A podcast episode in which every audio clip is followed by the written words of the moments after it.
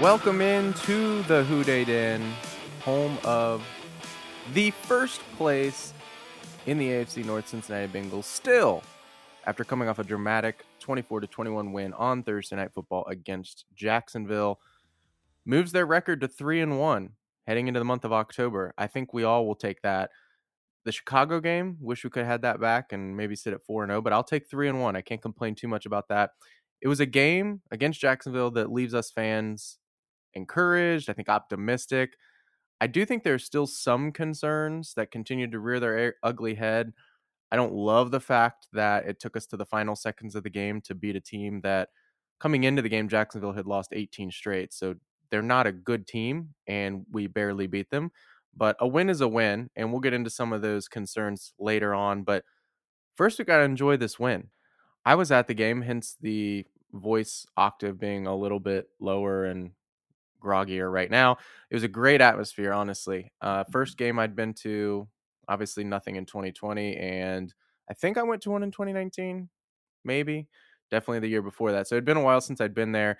It was loud on one of the Jacksonville third downs in the fourth quarter. It was it was like when the announcers described the crowd noise as deafening. It was legitimately my ears were ringing, and that wasn't from the scoreboard making noise and doing any sort of promo type thing. It was literally fans just screaming and stomping and yelling. It was kind of cool to see the fans get quiet when Joey B goes up to the line and flaps his wings up and down there and quiets the crowd. How quickly we're able to to listen to our franchise quarterback and get him the uh, quietness he needs in order to operate there in the offense. I will say from the fan perspective, I didn't love the Boo Birds coming out at home Thursday night football, Ring of Honor ceremony, a lot going on. And I mean, when I'm at home watching, I get frustrated. I might yell at the TV. Uh, obviously, no one hears me when I'm doing that except for my uh, wife. Sorry about that. Uh, but something about thousands of people booing the team at a home game sort of rubbed me the wrong way just because of when it was occurring and what they were booing. You can I kind of boo the play calling. I guess if you don't like the calls Zac Taylor is putting out there, but it it really feels like you're booing the team overall. It doesn't seem like you're booing just Zac Taylor if you're upset with him. It, it comes across as you're not supporting the team. And I, fans can do whatever they want in there. I'm not been out of shape about it. But for example, is the first half winding down, we get the ball inside our own one yard line with like 50 seconds left in the half. At this point, you do not want to take a safety. You don't want to turn the ball over and give them a touchdown quickly. Joe Burrow does the smart thing. He tries to draw them off sides, get a free five yards. So he's doing a hard count. Uh, instead, they don't go off sides. We get a delay a game. And the Boo Birds are out. And I'm like, guys, it's half the distance to the goal. We were already inside the one. The ball might have moved three inches backwards. It really doesn't make a difference. And it was a good risk to take to try to get them to jump off sides and get five yards. That type of stuff was just like, maybe it's just fans not quite paying attention to what's going on or understanding why the Bengals are doing what they're doing. But the booze came out. It was kind of lame in my opinion.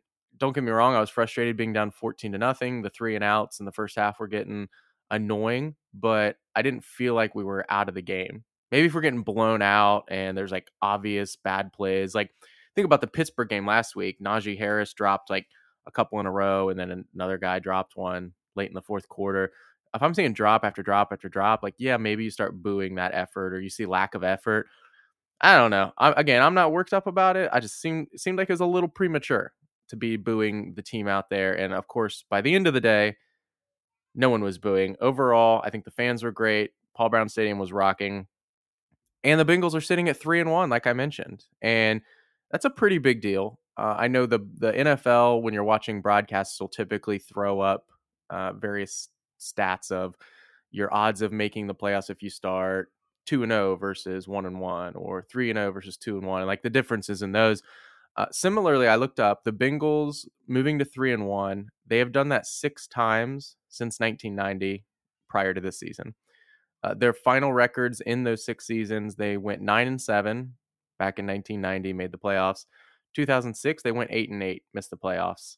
2009, 10 and 6 playoffs, 2012, 10 and 6 playoffs, 2014, 10 5 and 1 playoffs, and 2018. I honestly have no recollection of 2018. I don't know what happened that year. I must have just stopped following the team for a while, or maybe I just put it into the uh, back of my brain to forget. But the Bengals actually started that season 4 and 1 and finished 6 and 10. So uh, 2 and 9 down the stretch. Marvin Lewis's last season, perhaps fittingly. But obviously you can see there six times previously in the last 20 no that's 30 years starting the season three and one make the playoffs four of the previous six years the other year you were 500 um, now we haven't had success in the playoffs but i think this team in its current iteration getting to the playoffs would be a major win uh, obviously a step in the right direction after an abysmal first couple years of the Zac taylor era. So it's encouraging. I don't think it guarantees anything because when we look back at the end of the season, I expect Minnesota is going to be around a 500 team ish. We beat them. That's great. Chicago does not look good. And we'll see once their quarterback situation gets figured out, whether it's Justin Fields improving or Andy Dalton gets healthy and comes back and is an improvement over Fields. Either way, I don't think Chicago's very good. So, again, that's another reason that loss hurt so bad. We really should be sitting 4 0. Uh, then you look back at Pittsburgh. I don't think I think Pittsburgh will be closer to 500 than like a, a tanking team sort of thing, but they're not. A, I don't think they're going to be a playoff team. I could be wrong on that. Pittsburgh, if you're a Cincinnati native and you keep up with Cincinnati sports, the Steelers feel like the St. Louis Cardinals. No matter what, like there's a rivalry between the mm-hmm. Reds and the Cardinals, and no matter what we try to do for winning games, against them, it doesn't seem to matter. Somehow St. Louis always ekes us out. And it happened this year with the Reds. They're like in the playoff picture, they kind of crumble down the stretch, but then of course the Cardinals go on and win 19 in a row. So, anyways, the Steelers kind of feel like that, that you can't really count them out as bad as they looked. As much as I hope that they are bad this year, would I be shocked if they went on some sort of run and made the playoffs? Not really. So I don't. The Steelers win could be a decent one when we look back. But then you got Jacksonville, who if they lost every game this year, I wouldn't be shocked. So it has been an easier start to the season for Cincinnati. I've mentioned the last couple episodes now that gauntlet of games coming up from basically November, all of November and December. Uh, so it's good they're stacking up wins against teams they should. I'm a little hesitant to look at the previous six times they've started three and one since 1990 and say, all right, chances are we're going to the playoffs based on those team based on those teams. Obviously have different coaches, different personnel, different uh, NFL landscape, things like that. So, nonetheless, though, I'll I'll celebrate three and one. I'll be happy about three and one, and we got to talk stats, right? We did this like last episode or last recap episode where we went into some stats of the game. Man, the first half was gross. If you watch that first half, it was crazy how fun and entertaining the first drive of the game was for the Bengals. Moving down the field, chunk plays, mixing up the play calling, and the missed field goal.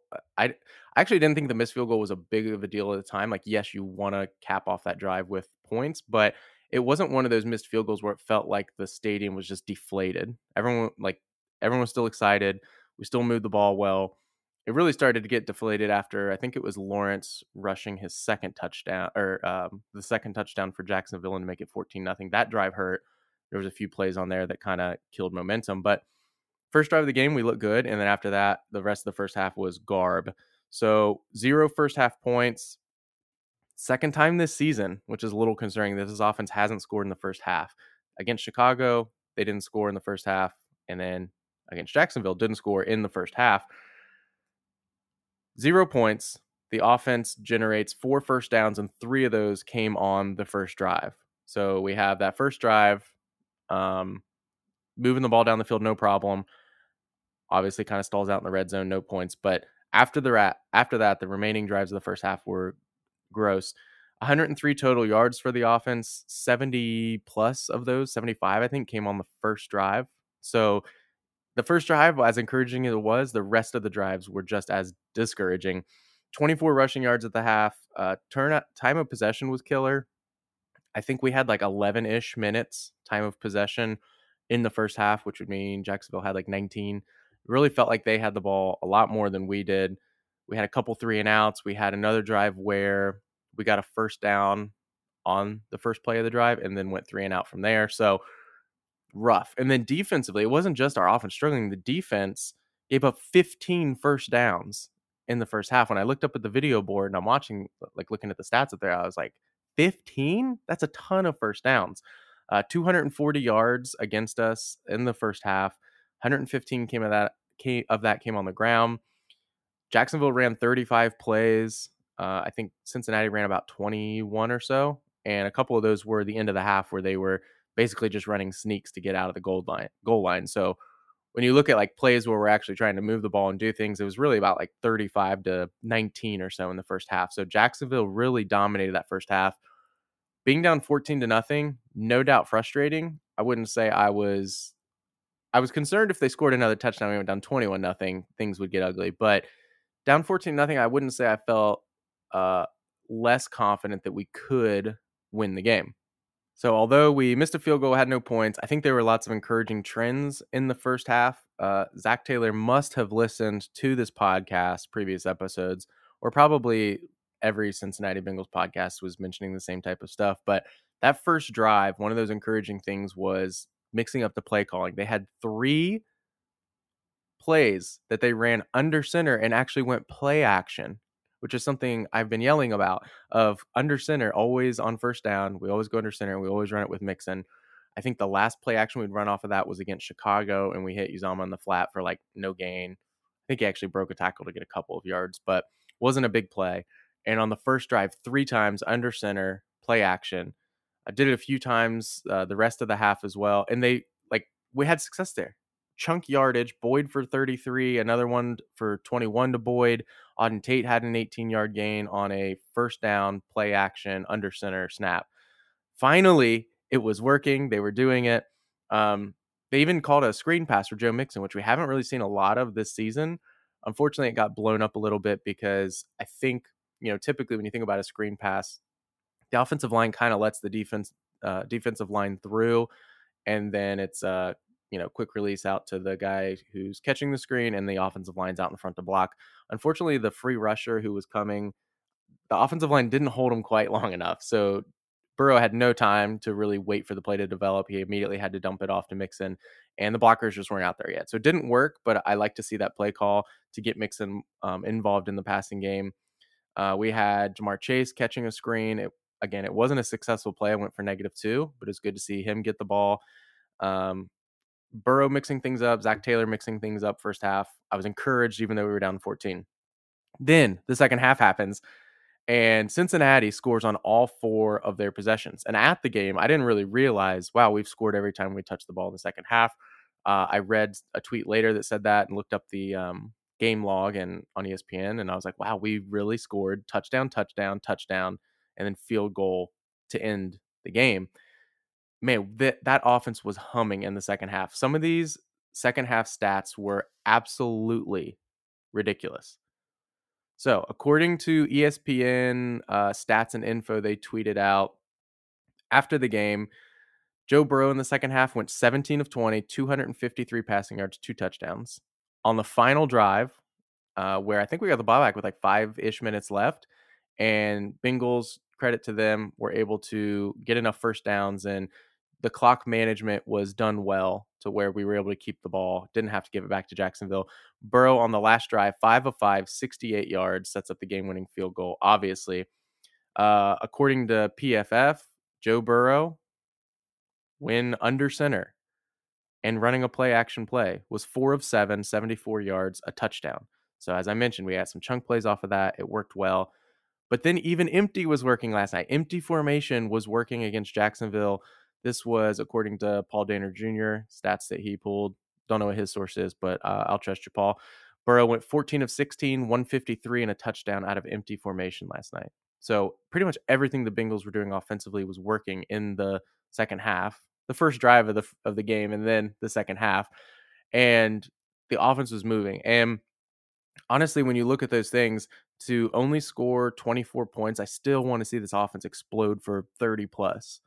But 24 points, all that came in one half. I think we saw this offense scratch the surface of what they're capable of doing. Overall, great win, moved to three and one. We're happy about it overall. Similar to the previous recap episodes, I want to get into things didn't like, did like. And I'm going to start with the didn't likes because I don't want to dwell on them and it's a win. So let's focus on the good stuff. Things I didn't like, special teams is just really letting us down early on in the season. I'm not even really referring to Evan McPherson's missed field goal, but the kick returning and punt returning punt returning has been putrid so far this year. Darius Phillips, unfortunately, he's never making the right decision on punt returns, it seems like. He's fair catching inside the five. He's uh he did a fair catch in this game where he had seven to ten yards of room before anybody was near him, and he just fair caught it. And you could tell after he caught the ball and was able to see how far everyone um, was away from him, he was a little disappointed with that decision he made. Uh, he also took a kick return that was like six yards deep and tried to bring it out, and we ended up getting the ball at the 14 yard line. It's just happened too much this season where uh, our offense is getting pinned back because of poor decisions on punt return and kick return team. So I'm hopeful that something that turns around. Darrin Simmons has been really solid with that unit in years past. So it's kind of unexpected that that is a weakness right now. I don't know whether they'll mix things up on who's returning the kicks or Darius Phillips hopefully just starts making better decisions. Uh, other things I didn't like, the defense really didn't generate. They generated a decent number of hurries on Trevor Lawrence. Didn't really result in sacks though. I thought that our line was going to be a key to this game because Jessie Bates was ruled out. Awuzie was out. It was I know Trae Waynes was in the lineup, but really it's his first game back in like two years or whatever. So kind of tempering expectations there. We needed our line to generate pressure consistently because I don't think that Jacksonville has the weapons, nor do I think Trevor Lawrence is comfortable yet as an NFL quarterback dealing with pressure in his face. After averaging four sacks in our first three games, we only had one uh, official sack against Jacksonville. We had another one, I think it was Hendrickson's, uh, that was negated by penalty. It was a holding on Vonn Bell. That was a huge penalty. Um, but Lawrence really had the defense on their toes, and the run option was hurting us. And Lawrence only ran the ball for 36 yards. He had the touchdown. So if you look at the stats, it's not like he put up a Lamar Jackson 125 rushing yard type of game. But four of those uh, rushes from Trevor Lawrence resulted in first downs to extend drives. He had a couple that happened on third down where, man, we just needed to stop to get off the field. Our coverage is good. He flushes out of the pocket and then ends up, he's faster. He's faster than you think. Those long strides get to the edge and scamper for the first down.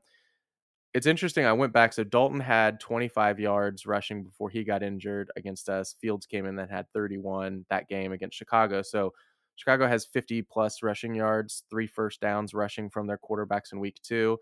Kirk Cousins isn't really known for his rushing, nor is Big Ben at this point in his career. I'm curious as to whether this is something other teams with mobile quarterbacks will pick up on. As I look at the schedule, fortunately, we don't have a ton of quarterbacks that worry me in that area. Like Baker Mayfield is, I think, mobile in the pocket, but he's not one that's really looking to run necessarily. We still have Lamar Jackson twice. He's a concern for every team in the NFL, not just us. Maybe we'll see Trey Lance in week 13 against San Francisco, and we've already seen him get sprinkled in there in the Kyle Shanahan offense, being used as a runner near the goal line. So we'll see what week 13 looks like. It could end up being nothing, just something that was a little curious as it, that seemed to be something that had our defense hesitant. We couldn't go uh, balls to the wall chasing after the quarterback like we would with Big Ben or whatever because there was a chance that he was going to to pull it down or hand it off to James Robinson or he'll pull it down and keep it or whatever it may be. So didn't love that. Not the biggest deal though. The second thing is more of a pet peeve, and I'm going to keep it short because you know it's not it's not the end of the world, but our defensive backs are just not getting their heads turned around on pass plays deep down the field, and it drives me insane because when a now I, I don't play defensive back, I'm not in the NFL, so I'm sure it's harder than it sounds. But when a defensive back is not turning their head when they are uh, being targeted, you're not even giving yourself a chance to make a play on the ball because you can never see the ball. You're yes, you look at the receiver and maybe try to track the ball that way, but more or less you're kind of playing blind, which is insane to think about. Um, Eli Apple has struggled with that in that area, although he did have a really nice pass breakup on the Jags, I think second drive or first drive. It was on a fourth down attempt. He did well there, so kudos Eli Apple. I will give you that. Uh, Trae Waynes got beat deep to Laviska Shenault. Um, beat him. Well, I wouldn't even say he really got beat deep. He was right there with Shenault, but he never got his head turned around. And Lawrence underthrows the ball. It seems like if Waynes turns around, he catches it and it's an interception. Instead, he never turns around. Shenault ends up coming back and getting it. Again, it's not something that's killed us consistently throughout the game or throughout the season, so it's not the largest concern in the world, but it's annoying. And uh, I'm hoping that once Awuzie returns and we kind of get that defensive backfield situated, get Wayne some more reps, we'll be good in that area. But hey, that's kind of nice that I only have some pet peeves to rant about and no big outages among the team. I want to focus on the things I did like. Logan Wilson coming in at number one here. He is really solidifying himself as a potential star on this defense. He had 10 tackles and a sack against the Jags. He had a he had a huge run stop. It didn't really impact the drive necessarily that much, but it was a huge play and that James Robinson finds the hole and I think it was like a second and two or something like that. It was short. And Wilson gets there, plugs the hole, and just drives him backwards. And it was a pretty like impressive play. I actually turned to my friend who I was sitting with and was like, that was a great tackle. Um, Brian Brian Baldinger Baldinger from the NFL Network, he actually broke down that play that I was referencing and kind of talked about Logan Wilson at large. He's out on Twitter. He typically does um, like film breakdown type of things, and he focused on Logan Wilson, and this is what he had to say. And they got their quarterback on defense. This kid's made 24 tackles the last two weeks, two interceptions, a sack.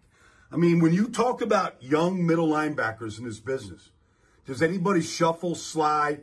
And then when he gets there, that the point of contact, nobody goes any further. This is one of the best young defensive players in the league. And you got to start getting to know who just Logan Wilson is. So it's good to hear Logan Wilson getting some props out there. And for a guy that I was just hoping would be solid this year, to see him develop into a star is a major development for this defensive unit.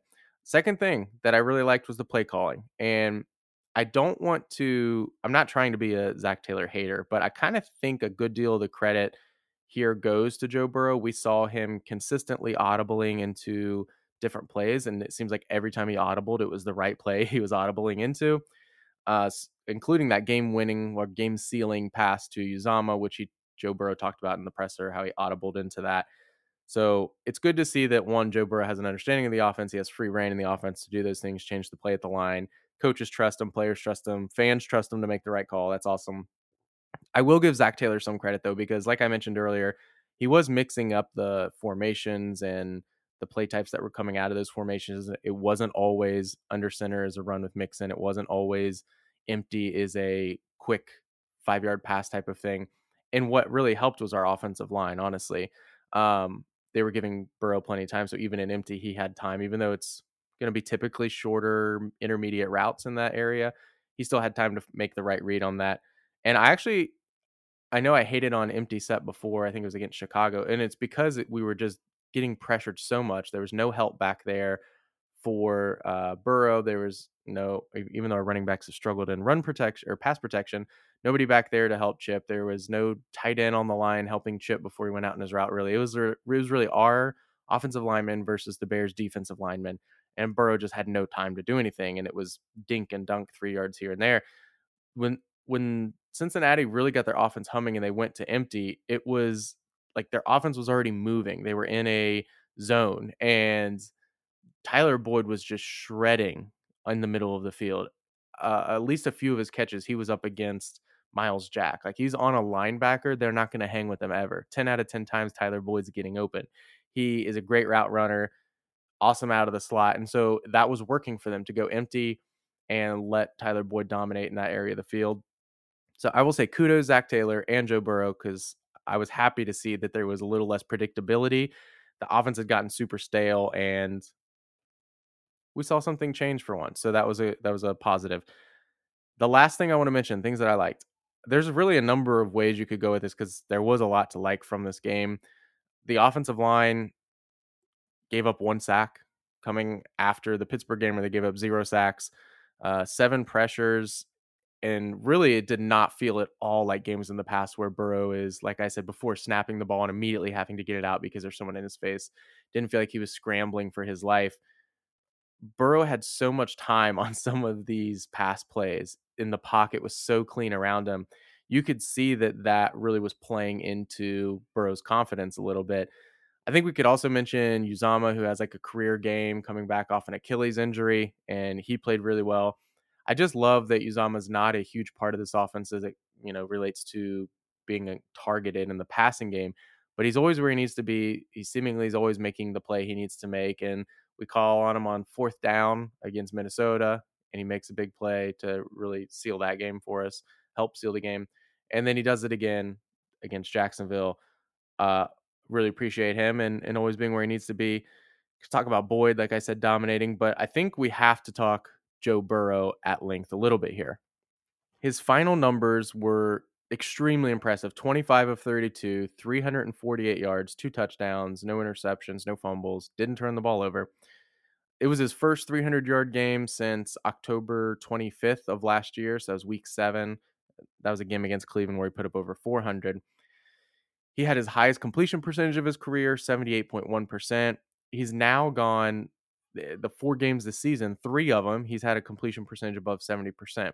Now, some of that is because the play calling's been so conservative and it's been quick dump offs, quick passes, quick uh, slants, things like that. This game was not that. He was surgical out there, looked like he had full command of the offense and still was completing passes at a high rate. He was really picking apart Jacksonville at all levels of the field. We saw, if you want to talk about like deep shots, I would say we probably really really only saw like one to Ja'Marr Chase down the sideline, made a good catch on it. He had some good. I don't know how. Uh, I think PFF defines a deep pass as 20 plus, not 15 plus. But I know he had like one out to Ja'Marr Chase for 15 yards for first down. He also had a few plays that were like to Auden Tate or Tyler Boyd, especially that were getting some run after catch. Uzomah had a couple where the pass itself wasn't necessarily thrown 30 yards, but uh, the big guy would rumble for for that as well. So either way, he looked really good. He looked really confident rolling out of the pocket anytime he was pressured or needed to extend a play. He possesses great touch, and we know that. Um, a lot of his passes were just exactly where, where they need to be. And the one play that I wrote down as I was at the game, or I wrote in my notes on my phone, when he is slightly pre- he has kind of all day to throw, but then he starts to move in the pocket a little bit and he points Uzomah to where to go. Then he uh, Burrow goes from basically behind where about where the right tackle is, rolls all the way to the other side to the left and hits Uzomah in stride. That one ends up being the touchdown. And not only is he directing exactly where to go, but they showed the replay a couple times on the screen. He placed the ball perfectly. I mean, the outstretched arm of the linebacker I think it was Myles Jack, almost gets there. And Burrow puts it exactly where it needs to be. I think the quarterback draw from last week and the scramble that he had last week where he avoided the sack, and we talked about it in that episode. He talked about it. I, I played that clip from his presser where he talked about how big of a deal it was for him. He, that, and then coupled with back to back weeks now where the offensive line is protecting him, giving him a clean pocket to work from, and he's played very well. He is getting that confidence back, and you can see it. He is the unquestioned leader of the team, um, a quarterback that gives us hope as fans, gives uh, everybody hope that that he can um, win games for us. And the confidence that he has and the swagger he has, I think, is really contagious. And the fans feel it, and the players definitely feel it. I mean, everybody sings Joe Burrow's praises. Uzomah said after the game that Burrow's always the smartest guy on the field. They love him, and we love him especially when we're winning. So it was weird getting the ball late in the game, five ish minutes left, tie game at 21. I felt like, oh, Burrow's going to drive us down the field here and we're going to win this game. And in previous years, it might not have felt like that. It might have felt like, gosh, please don't turn it over and, and give a short field to Jacksonville where we lose the game or or whatever it may be. And instead, Burrow goes five for five, uh, 68 yards on the final drive, and it felt like everybody in the stadium was just waiting, like, okay, is he going to throw a game winning touchdown or get us in position for the field goal? And to have that level of confidence, again, we're fans. Imagine being on the team and you have this confidence in the guy that is really running the offense that he's gonna he's gonna put us in a position to win and he's gonna get us where we need to go to win the game. I can't imagine what that's like. I can't imagine how that's different, you know, the stark contrast from previous years where it didn't always feel like that. Um, Joe Burrow is the QB one, not in just my heart, but I think in the in the city of Cincinnati he is obviously, and he is getting some fans nationally. I think he's going to get some recognition, recognition, especially after this game. And man, when I saw the clip or heard the clip of him rallying the guys up after the game and, and talking to his team, I literally got chills. Check it out. Couldn't go to war with a better group of men. Talk to him. We're gonna keep fighting through adversity. It's not gonna be perfect every time. We're gonna keep pushing through that. We're just gonna keep getting better and better and better and stacking these games. Let's keep this going. Get us going. Man, how can you not be inspired by that? Cincinnati has some extra days off. I think it's good. They've got to get healthy. We need to get uh, Bates and Awuzie and Mixon, who had a minor ankle thing, T. Higgins. They all have to be good to go for Green Bay. Green Bay is going to be a tough test for this defense so far. The best quarterback we faced, the best wide receiver we faced, probably. Yeah, Davante Adams, Aaron Jones, one of the best running backs we faced. So um, it's going to be a big game. And I, before I get into the Green Bay thing, I got to say shout out to uh, Jordan, our guest on the Jacksonville preview episode. We talked about fantasy starts, and I said Ja'Marr Chase, and it was fine. He didn't score, but he had a good game. He said James Robinson. And I'll be honest, I was like, James Robinson, have you watched Cincinnati? Like our run defense is so good. And maybe he got lucky, but shout out Jordan because James Robinson had a great game for fantasy. If you started him, he uh, rewarded you with a touchdown or two touchdowns, almost 80 yards. So good job, Jordan. Good job, James Robinson. And again, how great is it when we can get some of these fantasy calls right for the other team and it doesn't kill the Bengals? So, anyways, yep, Green Bay coming up. Uh, for now, we get to enjoy three and one. We get to enjoy first place in the FC North for at least one more week, and we get to enjoy being Cincinnati Bengals fans. Until next time, as always, Hoo